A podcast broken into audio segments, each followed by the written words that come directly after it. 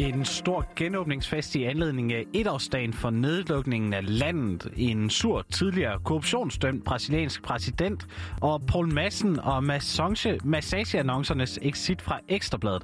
Det er nogle af de ting, som vi er faldet over på de sociale medier det seneste døgn, og som vi nu zoomer ind på her i Viralt. Din værter i dag, det er Jonas Emil Jakobsen og mig, Tobias Hegård. Velkommen til Viralt.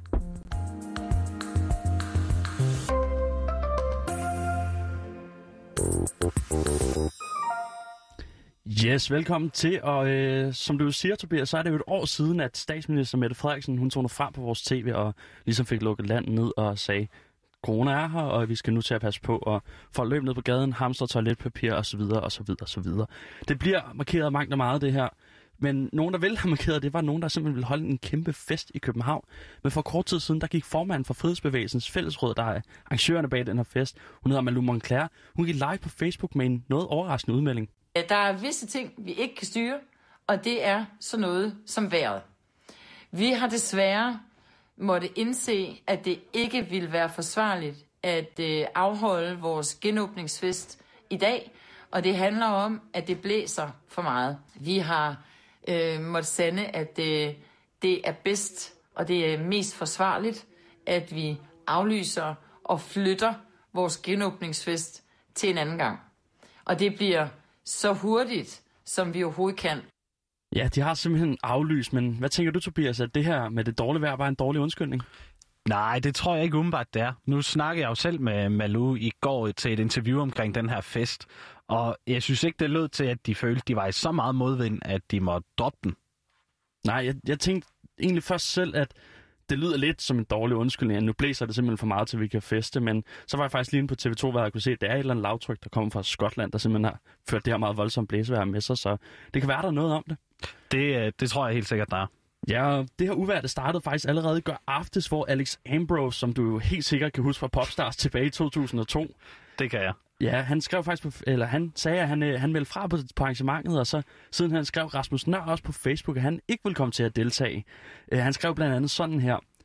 Jeg vil hellere forlade debatten, end at blive uvenner med alle og enhver. Pas godt på hinanden, KH Ras. Og reaktionerne i kommentarsporet på den her melding fra Rasmussen var, nør, de var simpelthen noget blandet, fordi der var rigtig mange, der skrev, at det var fornuftigt, at han blev væk, og han skulle ikke støtte op om det her, vold, eller det her uansvarlige arrangement.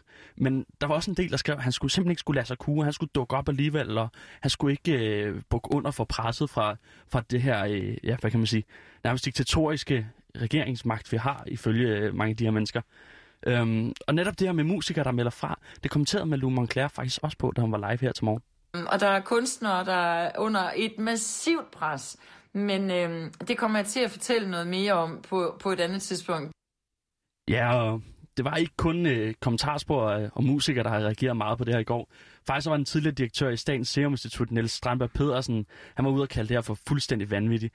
De frygtede nemlig hos myndighederne, at det her kunne blive superspredt event, fordi når så mange mennesker er samlet, og så måske smitter hinanden med corona, så kan de jo gå videre ud i lange smittekæder og dermed få de her tal, der ellers har været ret lave til at boome.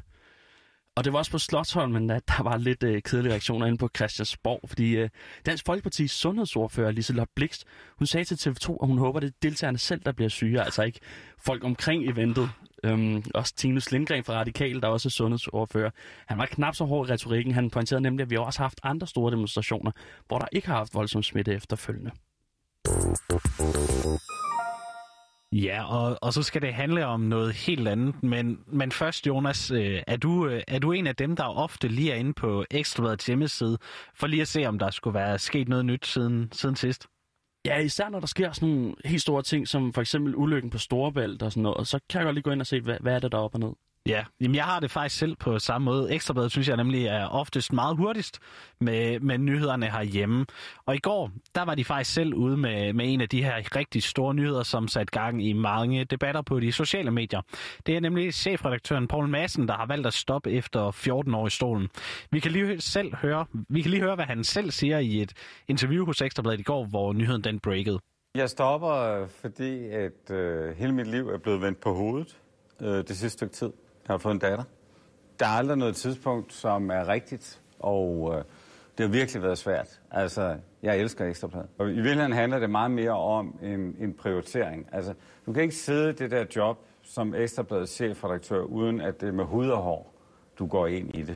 Og for at tage over for Poul Madsen, der skal Pernille Holbøl, øh, hun er nu blevet konstitueret ansvarshavende chefredaktør.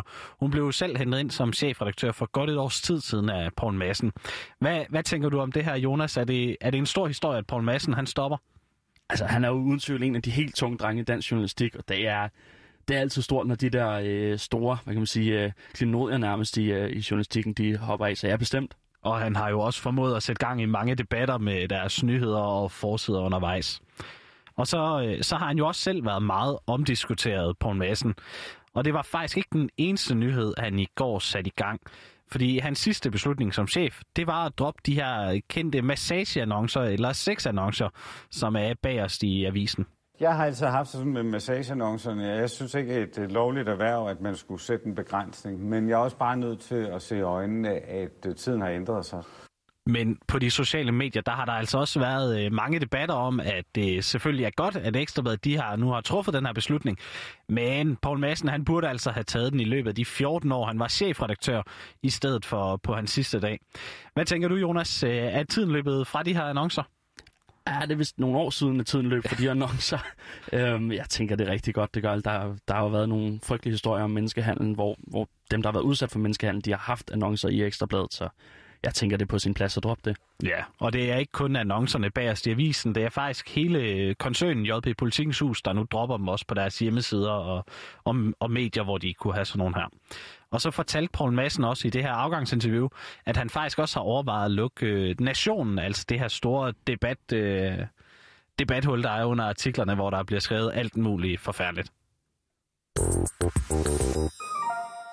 Yes, og så skal vi en tur over landet, Tobias. Vi skal nemlig til Brasilien. Og der har de jo ham her, Jair Bolsonaro, som er præsident og har haft et noget anderledes syn på covid-19. Han øh, brugte meget tid i starten på at gå rundt på gaden i, i hovedstaden Brasilia og give folk kram og gøre opmærksom på, at det her altså bare var en, en lille forkølelse, man skulle komme så hurtigt over. Øh, og så fik han jo selv covid-19 tilbage i, to, i, øh, i, tilbage i juli sidste år.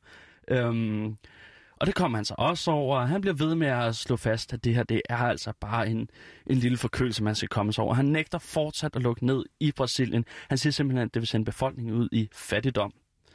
Og nu møder han så kritik for hele den her øh, håndtering af corona fra den tidligere præsident Luis Inácio Lula da Silva, som bedre er kendt som bare Lula. Og prøv lige at høre her, hvor sur Lula er. Em todas as pesquisas, era o país mais admirado do mundo. Era o país em que o povo tinha mais felicidade e o povo acreditava mais no futuro.